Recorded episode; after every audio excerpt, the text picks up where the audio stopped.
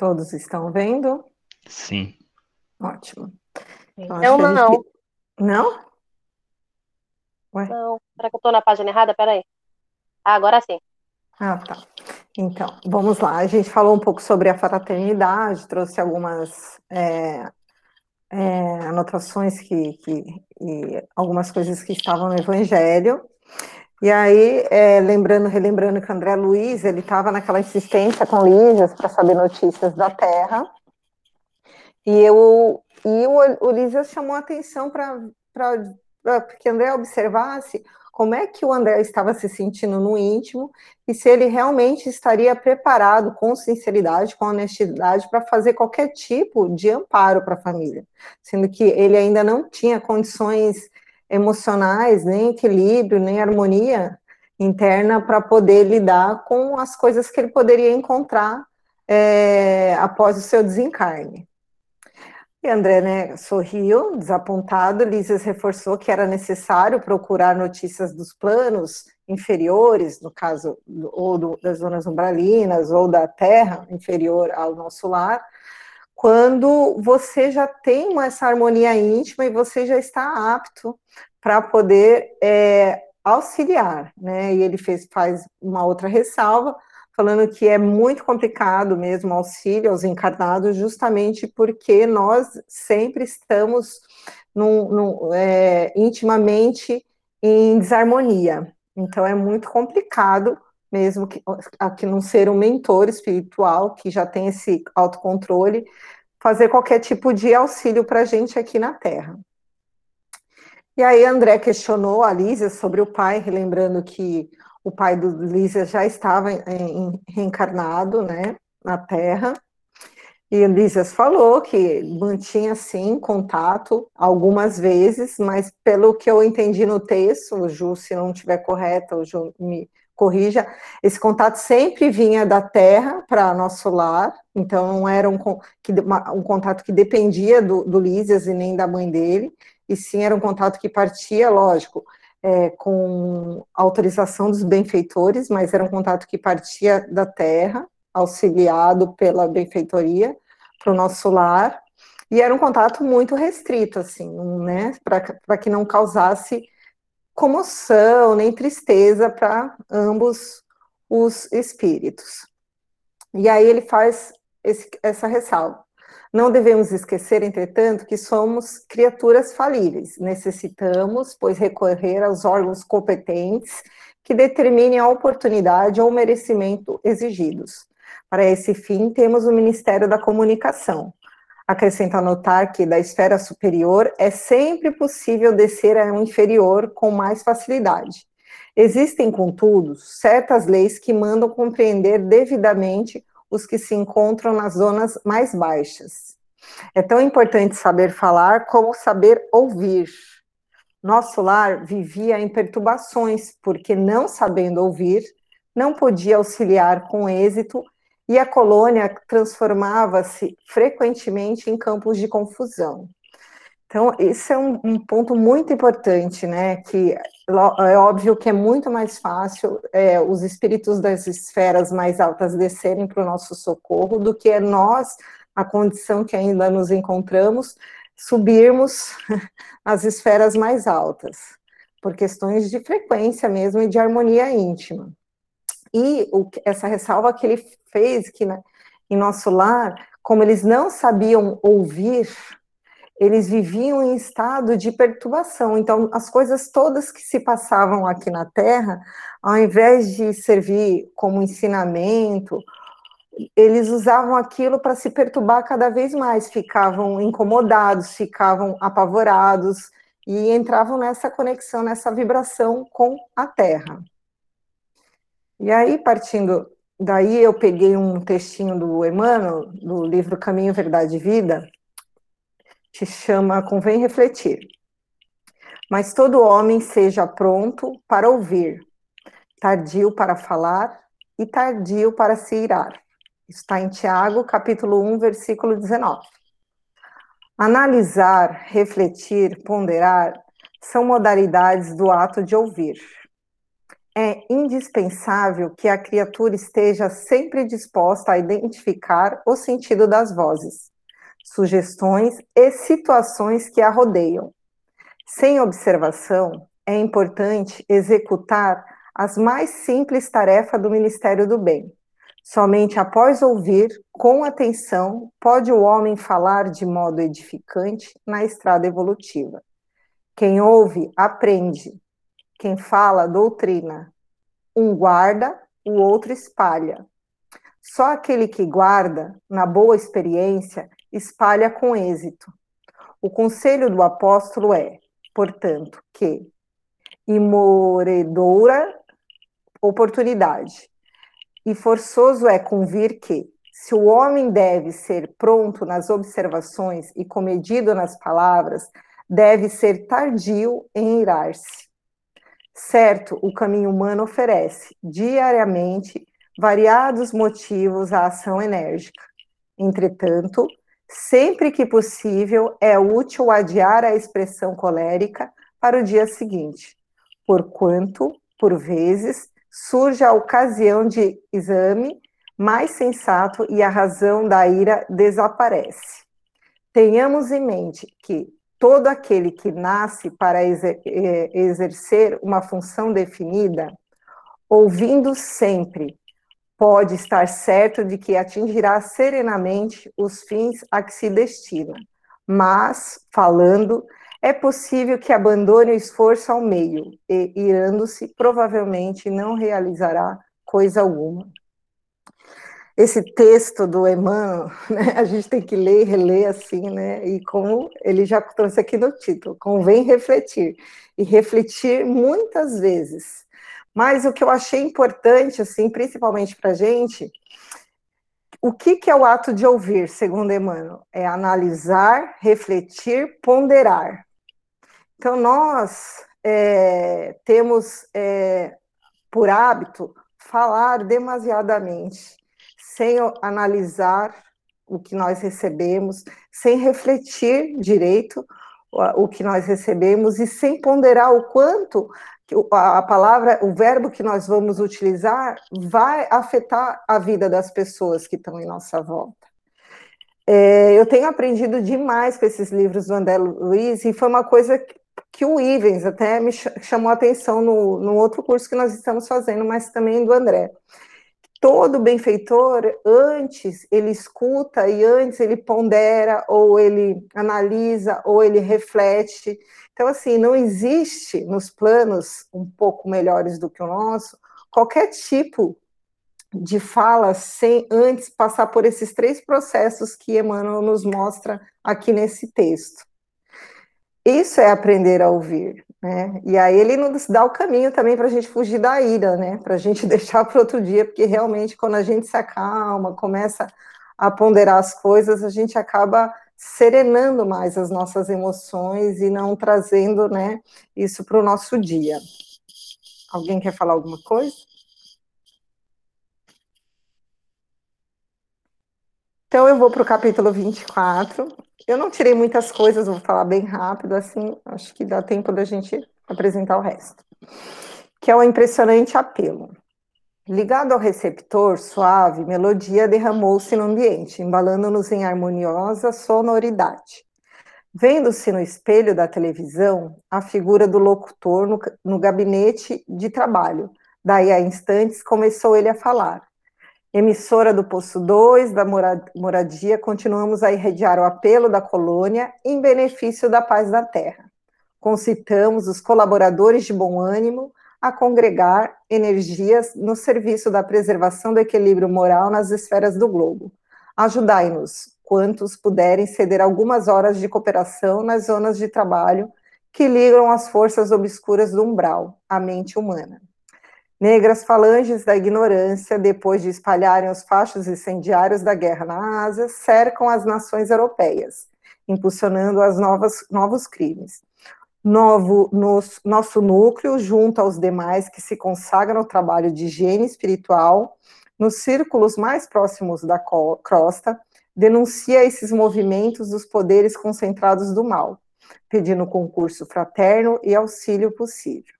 Lembrai-vos de que a paz necessita de trabalhadores de defesa. Colaborai conosco na medida de vossas forças. A serviço para todos, desde os campos da crosta às nossas portas. Que o Senhor nos abençoe. Aqui, é, André né, ficou perplexo, per, perplexo com o que ele ouvia, porque ele é, ficou impressionado com, a, com o tom de voz né, do pedido de socorro, que era um pedido de SOS mesmo. E Lises começou né, a explicar que eles estavam mais ou menos em meados de 1939, lembrando que a Segunda Guerra, acho que a iminência mesmo foi em setembro, né, se não me engano.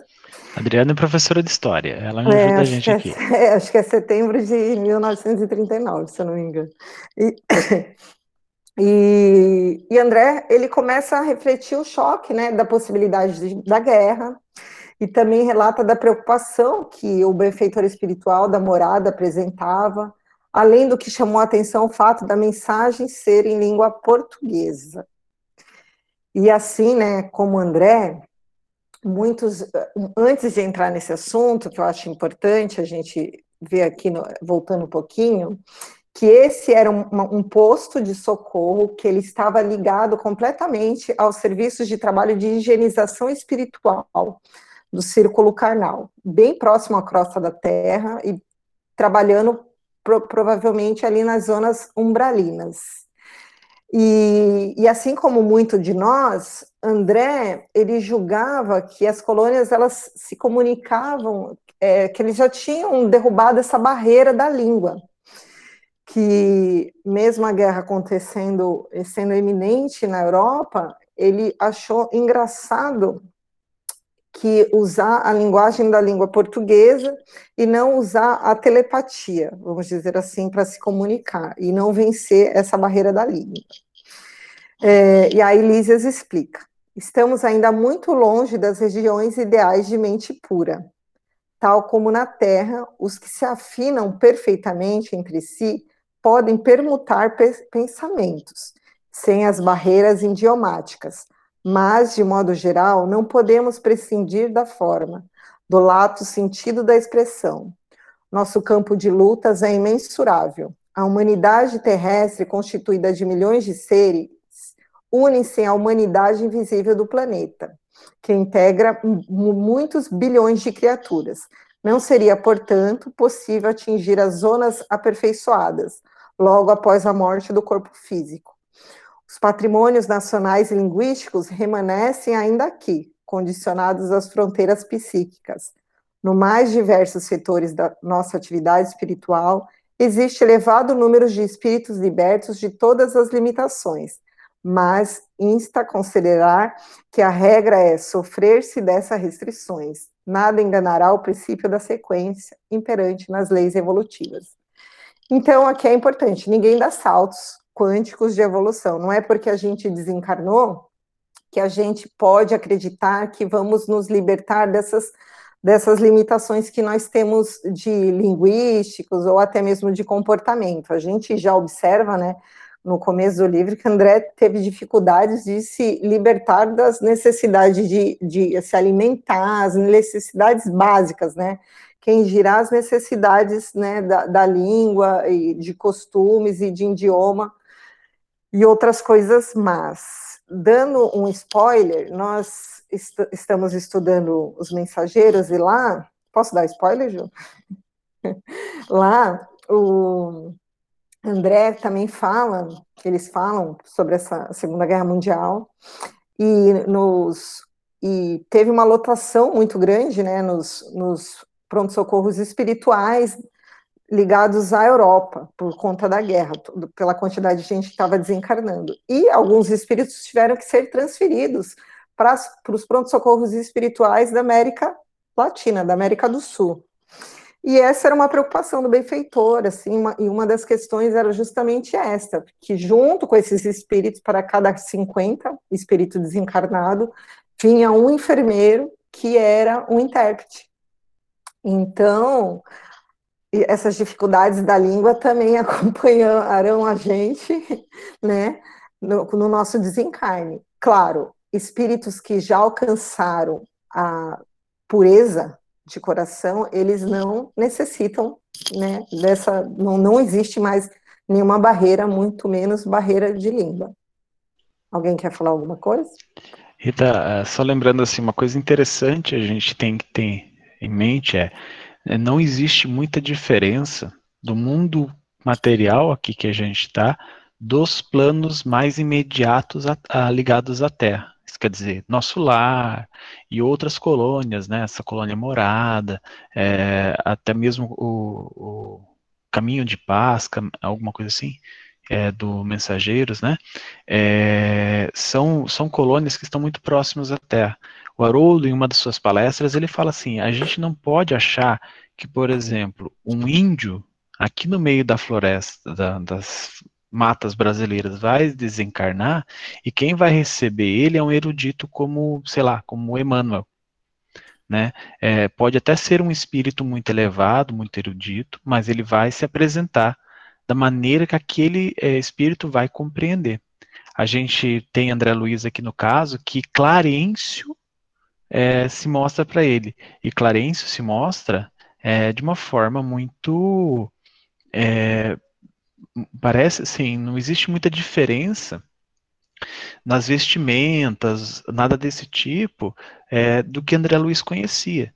Né? Então, o, o Haroldo até fala assim, olha, uma pessoa lá do Japão que tem uma cultura diferente, um, uma maneira de se vestir diferente, e a Rita até estava comentando aqui a, a língua diferente, é, vai ser atendido por espíritos que, ele, que são comuns a eles. Imagina se a gente desencarnar aqui, né, na nossa cultura, nossa sociedade, e formos recebidos por uma pessoa totalmente afastada da nossa cultura, do nosso modo de se vestir, a gente já vai estar assustado e quando a gente chega lá, esse espírito totalmente diferente se manifestando.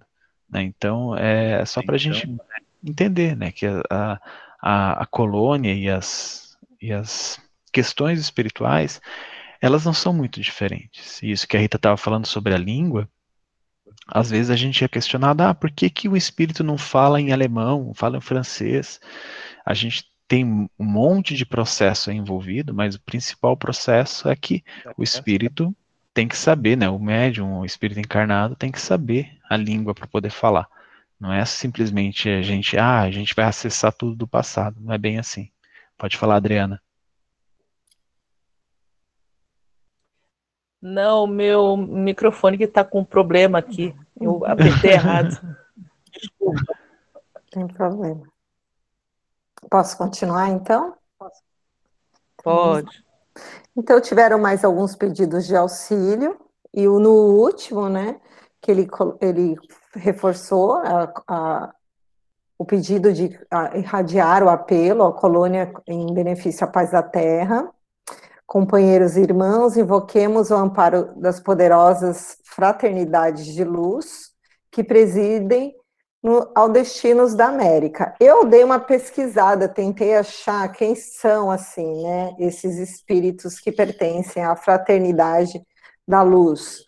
Existe um livro que, é, pelo menos que eu me lembro que eu li, que se chama Caminho da Luz, do Emmanuel, e ele menciona sobre esse, essa fraternidade da luz, que, que foi responsável por auxiliar o Cristo né, na, na, em toda a vinda dos portugueses, bom, do, do, da, do plantio da semente e da árvore do evangelho na, na América do Sul mas eu não, não, não, ele não, obviamente, ele não descreve lá, não, não fala nomes, mas a gente imagina quem sejam esses espíritos, eu pelo menos imagino. É, e aí eles, além de pedir o auxílio, né, de toda todo o amparo do nosso lar e dos de outras colônias, ele pede também que eles invocassem o amparo da, fraternidade, da poderosa fraternidade de luz, que era responsável pelo destino da América, que para cooperar com a salvação de milenares patrimônios da evolução terrestre. Por quê? Porque a humanidade já tinha avançado, um, tido um certo avanço no patrimônio moral, e uma guerra, nós sabemos, né, até onde nós sabemos através de leitura, isso afeta demais esse, esse ganho da, de patrimônios evolutivos para todos os habitantes do planeta, independente de estar ou não envolvido ativamente na guerra. Nós aprendemos também nesse livro Mensageiros, né, que o, o é Aniceto, né, do mensageiro é Aniceto, ele fala que a neutralidade, ela é uma, como é que ele fala? É uma ilusão. Então, assim, mesmo os países que não se envolveram diretamente, como é o caso do Brasil, na, na guerra, eles têm, sim, uma parcela de, vamos dizer assim, de culpa, né, nesse processo todo de perda de patrimônios evolutivos que a Terra está vivendo e viveu. E vai arcar com as consequências disso. Cada um vai arcar com o peso conforme foi a sua, né, o seu processo. Mas todos iremos pagar de alguma forma por essa guerra aí. Então ele continua: marcharemos em socorro das coletividades indefesas, ampararemos os corações maternais focados de angústias, nossas energias estão empenhadas em vigoroso duelo com as legiões da ignorância. Quando estiver a vosso alcance, vinde ao, vosso, ao nosso auxílio. Somos a parte invisível da humanidade terrestre. E muitos de nós volveremos aos fluidos carnais para resgatar prístinos erros. A humanidade encarnada é igual à nossa família. Unamo-nos numa só vibração contra o assédio das trevas, acendamos a luz Contra a guerra do mal, movimentemos a resistência do bem. Rios de sangue e lágrimas ameaçam os campos das comunidades europeias. Proclamemos a necessidade do trabalho construtivo, dilatemos a nossa fé. Que o Senhor nos abençoe. É, esse pedido de socorro, ele faz um, um, um chama atenção, né, que às vezes a gente esquece que essas, essas colônias que envolvem o nosso planeta, elas fazem parte também de toda uma família terrestre. Só estão é, no outro lado da, da vida, né? Não estão como encarnados. Mas todo, toda nossa movimentação aqui afeta também a vida que eles levam lá, em termos de vibração, de tudo, né? E que trazendo para os dias de hoje que a gente precisa se unir também nessa vibração contra esse assédio que as trevas aproveitam, esse momento que está todo mundo com medo, com insegurança, para poder despertar na gente essa, essa movimentação, essa guerra aí interna nossa, né? do mal. Então, nós precisamos estar todos os dias acendendo as nossas luzes, através da oração, através de vigiar os nossos pensamentos, os nossos sentimentos, para que a gente não fortaleça esse trabalho das trevas. Acho que isso é o mais importante. E antes de terminar, eu não sei se vocês viram, o Divaldo, ele, uns meses atrás, ele falou que ele recebeu uma informação que havia soado um alerta lá em nosso lar, em outubro de 2019. E André vai nos trazer mais na frente é, essa informação que quando teve começou de fato a Segunda Guerra, é, soou um alarme de aviso que estava iniciada a Segunda Guerra Mundial e que precisa que muitos desencarnes iriam acontecer. Então, de uma maneira diferente, nós estamos em uma guerra contra um vírus que nós não conhecemos, mas estamos. Então, precisamos nos manter lá em cima, com fé, com a certeza que Deus está nos amparando, que essa equipe da Fraternidade da Luz está amparando o Brasil, e a Lísias aqui sabia já do que ia acontecer, por isso que ele falou que era não, não ia resultar em nada esse pedido, porque a Terra iria, a humanidade pagaria, né, nos próximos dias, terríveis tributos de sofrimento. Nós estamos pagando também tributos de sofrimento, mas eu acho que o que mais a gente precisa levar e considerar é que a diferença é que agora nós temos a certeza que nós não estamos sozinhos e que para tudo existe um propósito, diferente do pessoal que encarou a Segunda Guerra Mundial. Acho que é isso, gente. Adriana, acho que quer falar, Rita. Pode falar. É, então, é... você está me ouvindo? Ah, tá.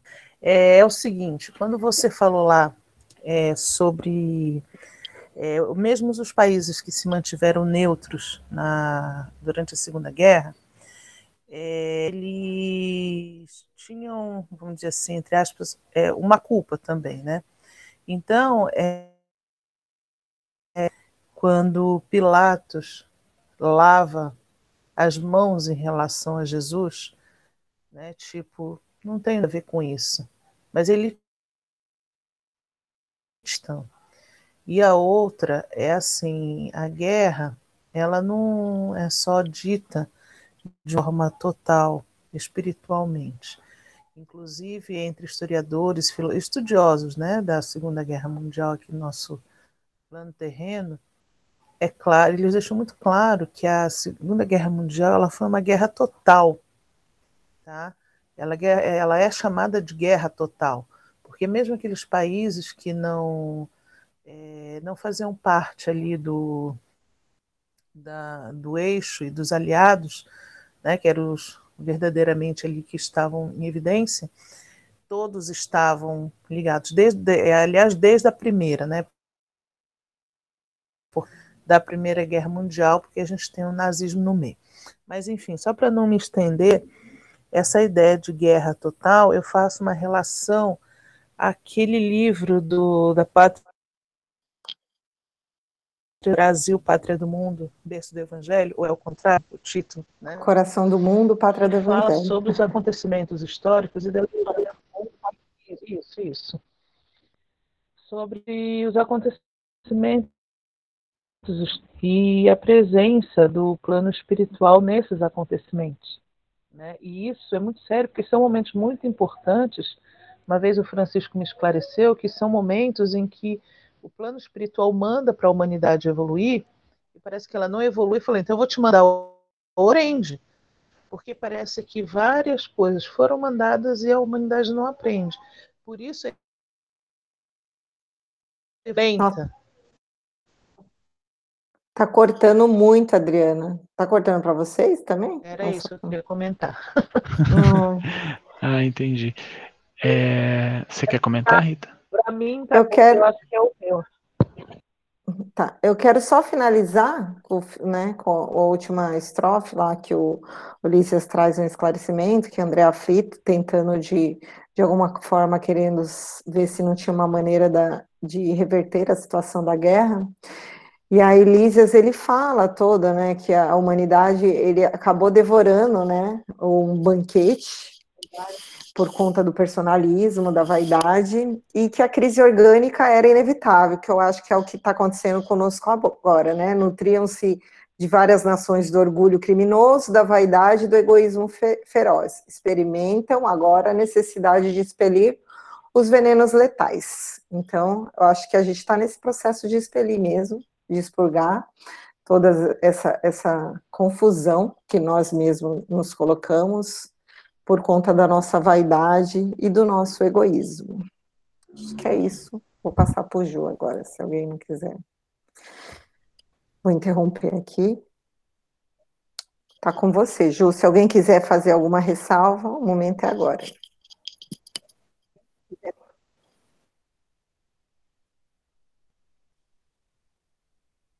Ju? Juliana, acho que travou. Caiu. Enquanto isso, eu vou. Então, alguém quer fazer algum comentário? Não, Juliano está entrando. Voltou. Internet oscilou aqui, gente. É. Tá com é... você. Adriana, é só. Eu não entendi muito o que você é, falou, porque picotou um pouco, né? É, mas algumas coisas eu entendi das suas questões. Eu vou tentar responder e daí você me fala se eu, se eu respondi. Essa questão dos países neutros, que o, Lísias fala aqui, né, e que a Rita mencionou lá que o Aniceto fala no, nos mensageiros, é, é muito similar, sim, a essa, essa afirmação, né, onde Pilatos lava as mãos. Né, é, a gente percebe que é a mesma é o mesmo modus operandi, vamos dizer assim. Existia o lado em que o Pilatos sabia que Jesus não tinha cometido crime algum contra a sociedade, né, é, que estava estabelecida. Era simplesmente uma questão que os judeus não gostavam dele né, que o levaram para é, julgamento, né, e Pilatos também estava vendo toda aquela revolução e ele não queria é, ficar mal com os judeus, mas também não queria ficar mal com aqueles que estavam começando a seguir Jesus, que era uma multidão, e ele queria estar no meio termo. Né? Então, é, quando o, o Aniceto se refere a esses países Lá no Mensageiros, ele está falando dessa atitude. Ele não está falando assim, ah, tinha que ter pego esse lado ou aquele lado. Não é isso. É aquele, é aquela atitude de, ok, eu não quero é, fazer o bem que eu sei que é, mas eu também não vou querer fazer o mal. Então eu fico no meio. E depois, é, agora, assim, ultimamente, o, o o palestrante espírita Haroldo Dutra, ele faz em um dos estudos do Antigo Testamento, ele fala que isso já está presente na humanidade, esse comportamento, há muito tempo. Até mesmo a simbologia Adão e Eva e serpente, ela traz essa, essa, essa, essa, esse ensinamento em forma de fábula, né, em forma de uma, uma, uma história é, bíblica, é, contada lá na Gênesis. Então, essa neutralidade, até mesmo o Aniceto falando isso, ela não existe. É, conscientemente, nós sabemos o bem e o mal. Conscientemente, nós sabemos aquilo que pode, é, é, no caso, né, é, quando você tem esse conhecimento de fazer o bem, é, se eu vou movimentar isso dessa forma, ou vou fazer o mal se eu movimentar daquela forma, ou ficar parado, que aí vai ser a mesma coisa que fazer o mal né? Porque isso vai acontecer. Então, assim, é, é essa neutralidade que, que o Aniceto fala que não existe é nesse sentido. E não no sentido, ah, é, a determinada nação deveria escolher determinado caminho. Né, ele não fala sobre isso.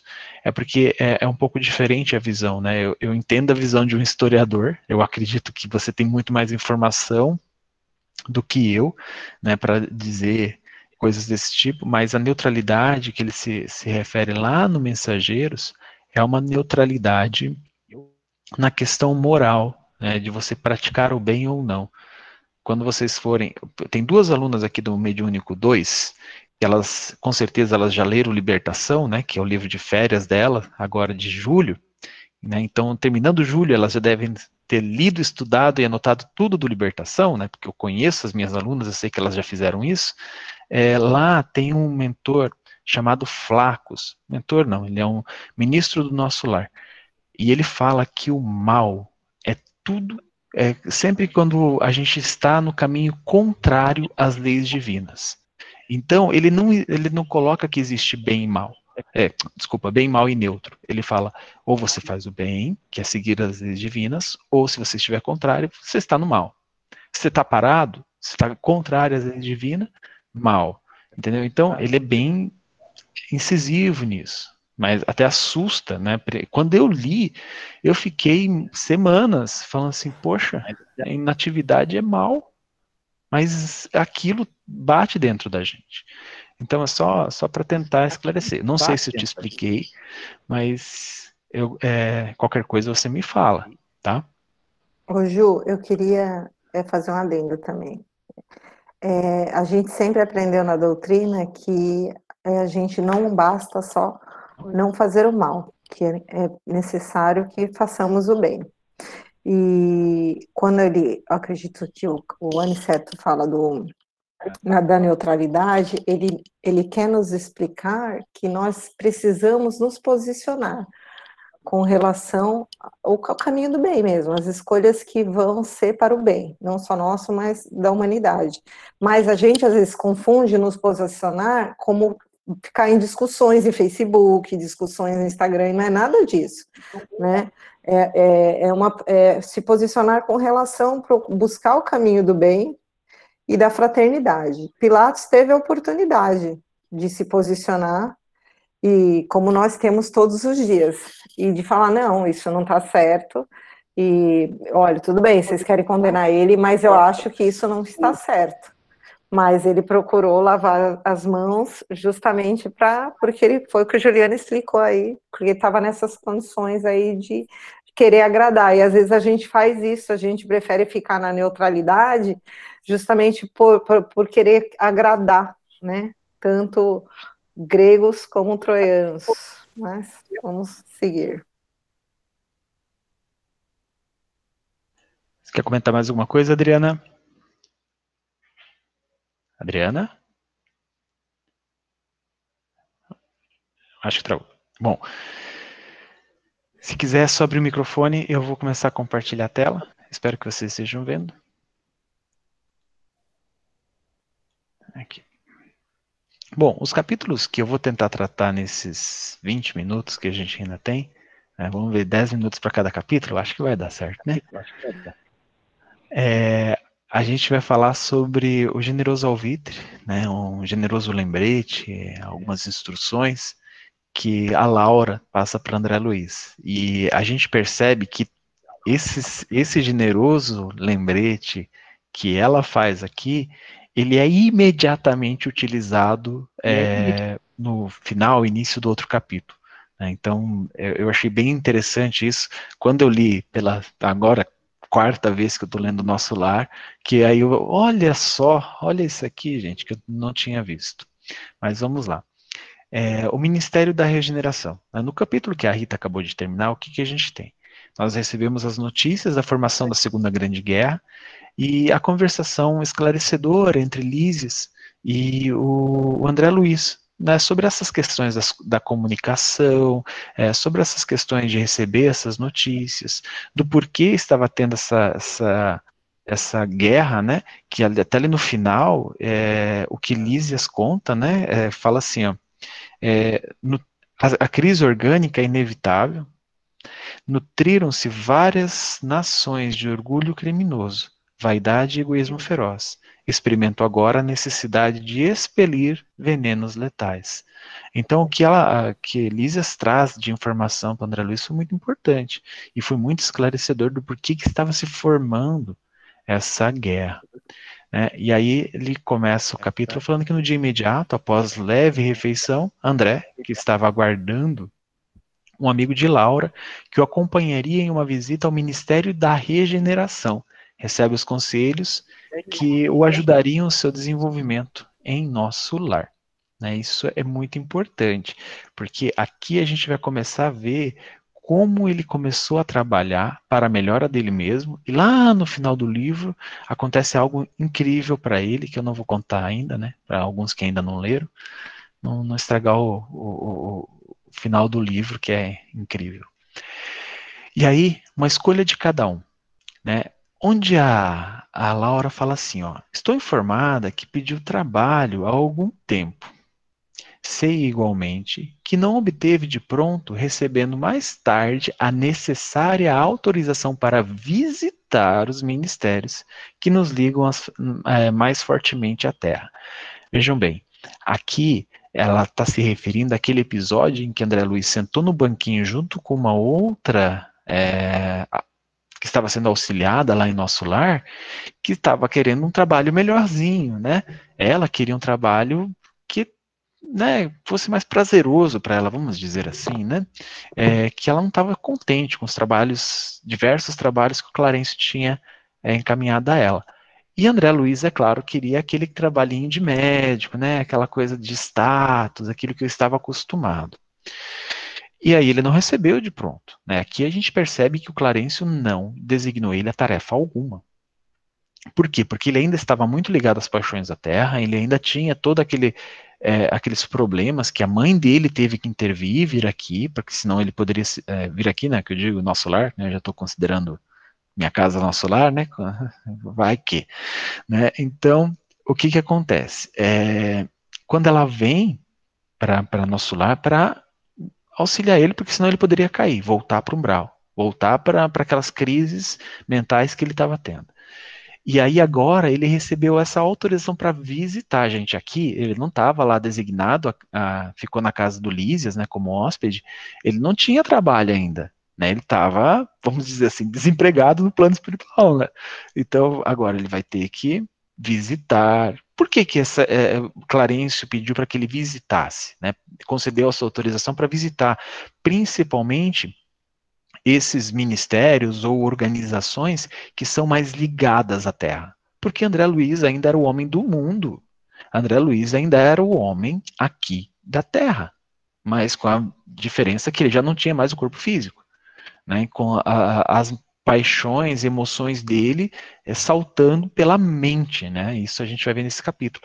É, é, aquilo era tão nítido que as pessoas conseguiam ver, e a gente sabe que os espíritos, eles conseguem, né? Os espíritos com um pouco de elevação, eles conseguem perceber as nossas mais íntimas intenções ou é, ilações, tá? E aí, aquele generoso conselho, aquele generoso lembrete, né?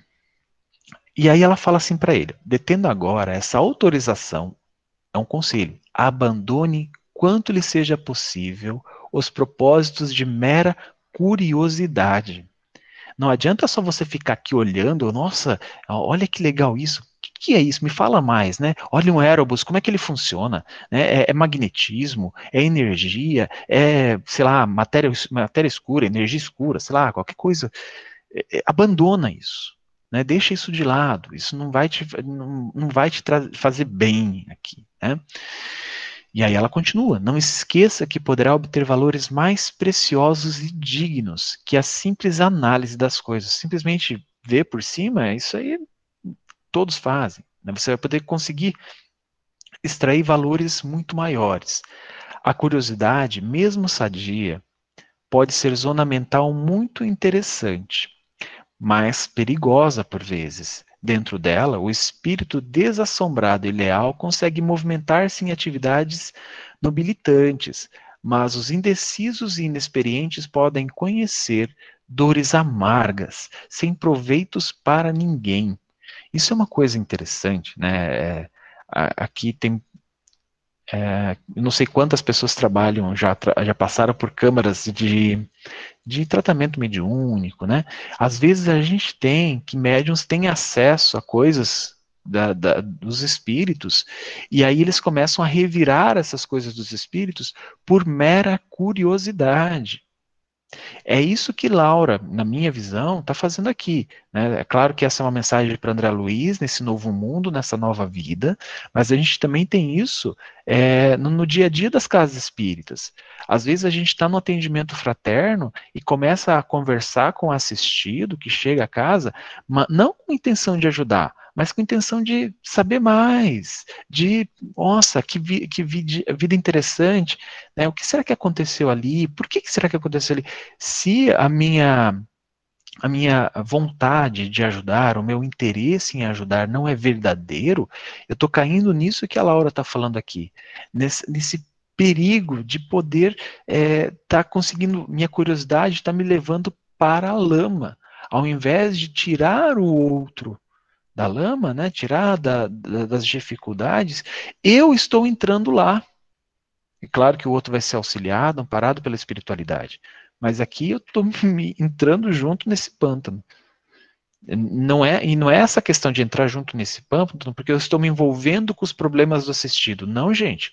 Eu estou me envolvendo com os meus, meus próprios problemas, as minhas curiosidades, aquilo que está dentro de mim, né, as manifestações do meu personalismo, do meu egoísmo, né, da, da, do meu julgamento.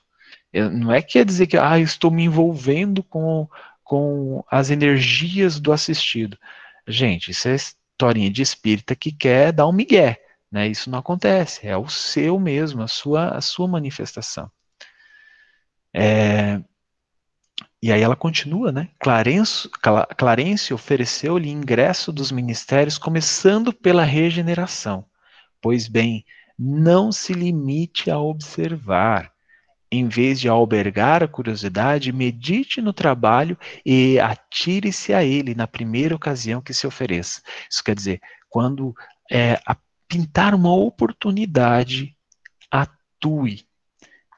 É, é, ela já percebia que André Luiz tinha conhecimento, que André Luiz tinha possibilidades, que André Luiz é, já estava entendendo é, a sua posição, né, começando a entender a sua posição no plano espiritual e a sua posição como filho de Deus eterno, né, filho de Deus criador. Ela já entendia isso, por isso que ela fala assim, olha, meu filho, você vai ver a oportunidade, você vai ter, né, você vai observar, mas não se limite simplesmente a analisar, não, a, a observar, atue, só que isso é uma coisa muito difícil da gente fazer. Eu estava comentando com a Rita que eu terminei de ler o livro chamado. Ai, gente, gente, pera. Obreiros da Vida Eterna, do André também, né? Lá para frente nos livros. Gente, eu nunca vi o André Luiz levar tanto toco na vida. Era o tempo todo os mentores chamando atenção. André, para de inquirir, para de perguntar, para de analisar e vamos trabalhar. E às vezes até alguns pensamentos do André, a, a mentora falava assim, André, isso não é produtivo. Volta aqui, né? Volta, né? A tua atenção a esse momento, lembra do Cristo e atua. Então, assim, isso é importante. É claro que aqui André estava começando, mas essa é uma lição que ele foi desenvolvendo durante o, toda a, a, a, as histórias, né, que ele conta do nosso lar. E só para a gente entender que não é fácil esse caminho, não é fácil essa, essa transformação em da gente olhar uma situação e atuar. É, eu não sei se a Adriana lembra, no autoconhecimento que a gente fez, eu contei essa história.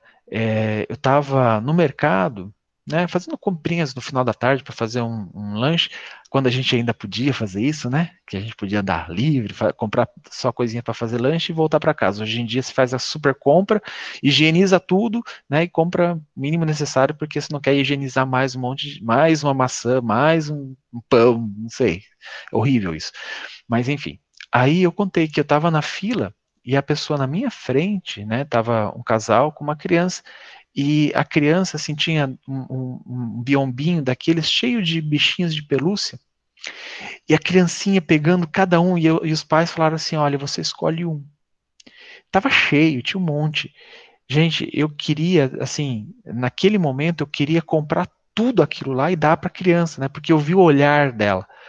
Só que eu me limitei, eu falei, não, eu não vou fazer isso porque eu vou estar tá invadindo. Eu não sabia como agir. Eu queria, eu sentia aquilo, eu falei assim, eu posso fazer isso, eu vou fazer isso. Não, mas os pais vão achar ruins. Sabe, isso eu contei até no autoconhecimento, porque é uma coisa que me amargurou por muito tempo. Por que, que aquele bem que eu queria fazer, esse eu não consigo? Porque é tão difícil. E é isso que ela está falando aqui. Né? É, é, muitas vezes a gente vê a oportunidade de atuar, mas a gente trava. E é isso que ela está querendo falar para ele, ó, André, destrava, sabe? Auxilia, vai. Né? Então, é, eu achei muito importante essa, essa frase. Né? E aí ela continua falando assim: ó, aprenda a construir o seu círculo de simpatias e não esqueça, não ouvide que o espírito de investigação deve manifestar-se após o espírito de serviço. Eu sempre olhei a literatura do André como primeira observação e depois o serviço. Aqui ela fala o contrário, é primeiro o serviço, depois a observação. Gente, isso aqui, como eu falei, é a quarta vez que eu estou lendo esse livro. Eu não tinha percebido. Alguém escreveu isso no meu, no meu Kindle essa semana, porque uh, uh, três edições que eu li atrás não tinha. Né? Rapaz, é, isso é uma coisa que me chamou muita atenção, que aí muda toda a perspectiva do que eu já li de André Luiz até hoje. Né? É, é essa visão que a Laura tem, que ela passa para ele. Pesquisar atividades alheias em testemunhos no bem pode ser criminoso atrevimento. Rita, você não faz ideia de como eu pensei nas câmaras de, de, de trabalho de auxílio espiritual lá da Casa Espírita quando eu li isso aqui. Fiquei um tempinho aqui, te confesso, até chorando, mas confesso. Muitos fracassos nas edificações do mundo originam-se de semelhante anomalia. Ela considera essa coisa de você pesquisar por curiosidade uma anomalia. Todos querem observar, raros se dispõem a realizar. Bom, gente, por que, que eu falei para Rita que eu tenho muito, fiquei muito pensativo nisso aqui? Porque é, aqueles, né, a Carmen que atua na, na, na, casa espírita, no atendimento fraterno, as pessoas vão lá e contam tudo, né? Contam os seus males, as suas mazelas, o, o, as suas dores da alma, e a Carmen, é claro, ela pode fazer perguntas e às vezes a pessoa vai inocentemente falar. Mas quando a gente usa isso simplesmente para pesquisar, simplesmente por curiosidade, isso é muito danoso. Né? É, é, o que ela fala aqui também, e às vezes a gente na casa, nas câmaras de auxílio, só para vocês entenderem, às vezes os médiums têm aquilo que a gente chama de evidência, né? De poder ver uma vida passada de um, de um assistido, até mesmo de um espírito desencarnado. E às vezes o médium vai nessa onda, né? Vai vendo, porque a mediunidade ela pode é, permitir e liberar essas, essas visões e a gente acaba vendo muita coisa. E quando isso é simplesmente por curiosidade, ela coloca aqui como criminoso atrevimento. Já pensou a gente desencarnar e chegar lá assim, um, um médico igual aquele que estava falando com o André Luiz, né, que ele era suicida, olha, ele é um criminoso, porque ele ficava olhando a vida das pessoas, ele era um voyeur, ficava olhando tudo, um bisbilhoteiro. Já pensou? Bate isso no meu, meu currículo, quer dizer, meu currículo, minha ficha corrida lá. Fala, Ô, Ju, é, eu entendo sua preocupação, mas eu acredito que a minha interpretação aqui, no caso, foi o fato de você observar, pra, quando você observa para servir, é diferente de quando você observa só para alimentar a sua curiosidade. Né? Nós somos médium o tempo todo, 24 horas por dia. Então, assim, se eu tô, usar minha evidência em casa para saber o que o meu marido fez durante o dia dele, isso eu vou estar é, agindo só para alimentar a minha curiosidade, mas nós utilizamos a nossa evidência para servir na casa espírita, e aí é diferente. Então a gente precisa mesmo realmente estar tá sempre vigiando, né, como é que nós estamos utilizando as nossas capacidades mediúnicas. Mas o, o interessante que, que eu achei é, aqui também nessa passagem, que me lembrou muito o Cristo, que o Cristo, quando ele convocou os, os, apóstolos, ele levava sempre os apóstolos com ele, sempre os apóstolos ficavam nesse, nessa posição de observação e, e o Cristo atuando, e depois, no final do dia, ele sentava com os apóstolos e mostrava né, o, qual era o ensinamento do, do, do, que tinha acontecido ali naquele decorrer do dia. Então, é, o próprio Cristo mostrou, né, exemplificando na sua vida, que a necessidade de servir antes de qualquer coisa, né, antes de ser reconhecido como mestre ou antes de qualquer coisa. Então, acho que essa é a maior assim, observação que ela faz, que a gente precisa, antes de tentar almejar qualquer tipo de, de auxílio, a gente precisa aprender a servir para poder depois é, entrar nesse campo aí de, de, de, de ser mestre, vamos dizer assim, como Cristo. Assim, Rita, é, assim, eu fiz umas brincadeiras aqui sobre mediunidade, mas a questão de quando você leva as coisas a sério, que é o que a gente vai ver que a Andra Luiz vai fazer aqui, né, a, a, essa, esse, essa frase que ela coloca, né, que a, o espírito de investigação deve manifestar-se após o espírito de serviço, né, isso, isso a gente vê é, aplicado em muitas casas, muitos médios, muitos voluntários da doutrina. Né, só, mas isso aqui eu, eu falei dessa forma simplesmente para a gente não esquecer, né, porque isso pode acontecer. Nós somos seres humanos e somos falíveis, né, então a gente pode cair nisso. Então, é só para a gente né, esse, esse pessoal que está começando agora aqui na, na seara espírita, né, provavelmente logo vão ser grandes tarefeiros e divulgadores da doutrina, quase igual ao Paulo de Tarso na época do Espiritismo, né? Aí a gente vai ter essas informações para a gente né, refletir depois na nossa caminhada. E aí ela continua falando, né? É, o ministro Clarence autorizou gentilmente a, a conhecer, visitar e analisar, mas pode, como servidor de bom senso, converter observações em tarefa útil. Então, a todo momento você pode servir, todo momento você pode é, atuar na seara do Cristo com o Cristo. Né? E aí ela fala, né, a ciência de recomeçar é das mais nobres que o nosso espírito pode aprender. São muito raros os que compreendem nas esferas da crosta. Temos escassos exemplos humanos nesse sentido. Lembremos, contudo, o de Paulo de Tarso, doutor do Sinédrio, esperança de uma raça, pela cultura e pela mocidade, alvo de geral atenção em Jerusalém, que voltou um dia ao deserto para recomeçar a experiência humana, como um tecelão rústico e pobre. Então aqui ela fala né, que poucos têm esse exemplo né, de, de recomeçar, de conseguir é, largar tudo, porque, gente, a gente está lendo isso aqui agora e André já tinha toda uma, vamos supor assim, uma bagagem que ele estava carregando por nosso lar. Ela falou, é difícil deixar tudo isso e recomeçar com o espírito de Paulo, aquele servo de Jesus, né, aquele que se aplicou depois, né, quem leu Paulo Estevão e quem conhece a história de, de Paulo, se dedicou totalmente ao Cristo, ao trabalho do Cristo. Né? Então, quando ela fala assim, recomeçar a experiência humana, né? então, assim, ele, ele, é claro que ele deixou tudo aquilo que era material para trás, mas toda a experiência dele foi levada como um recomeço. Né? E aí alguém bate a porta, né?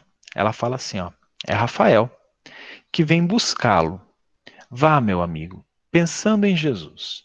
Trabalhe para o bem dos, dos outros, para que possa encontrar o seu próprio bem. É, é, isso é muito interessante.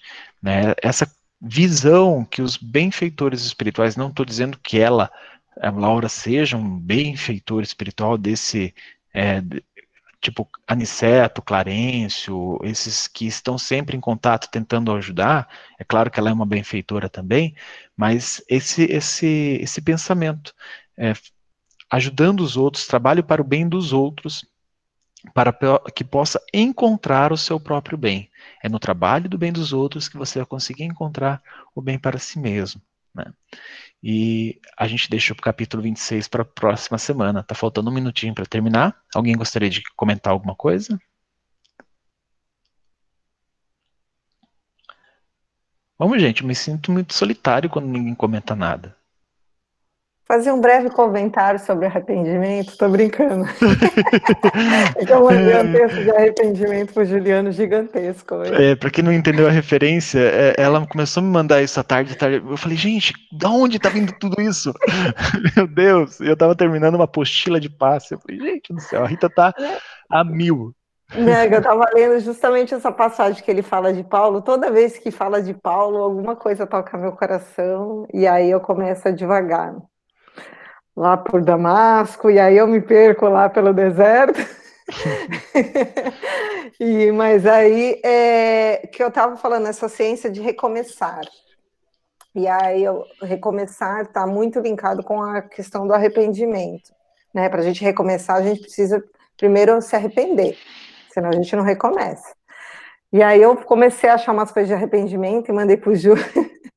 ah, engraçado. Mas, é, e é isso, Paulo, ele, ele, ele se arrependeu, né, da, eu acho isso importante, a gente vai ter muitos arrependimentos no decorrer da nossa ainda jornada aqui na Terra, mas a gente não pode, a, a essência do texto que eu mandei para o Ju é que, assim, a gente não pode achar que o arrependimento é aquele, aquela coisa que a gente aprendeu a vida inteira, principalmente que a nossa raiz da educação é muito da Igreja Católica que é aquela coisa de você se punir, de você achar que Deus está é, triste com você ou de você se entristecer. Não.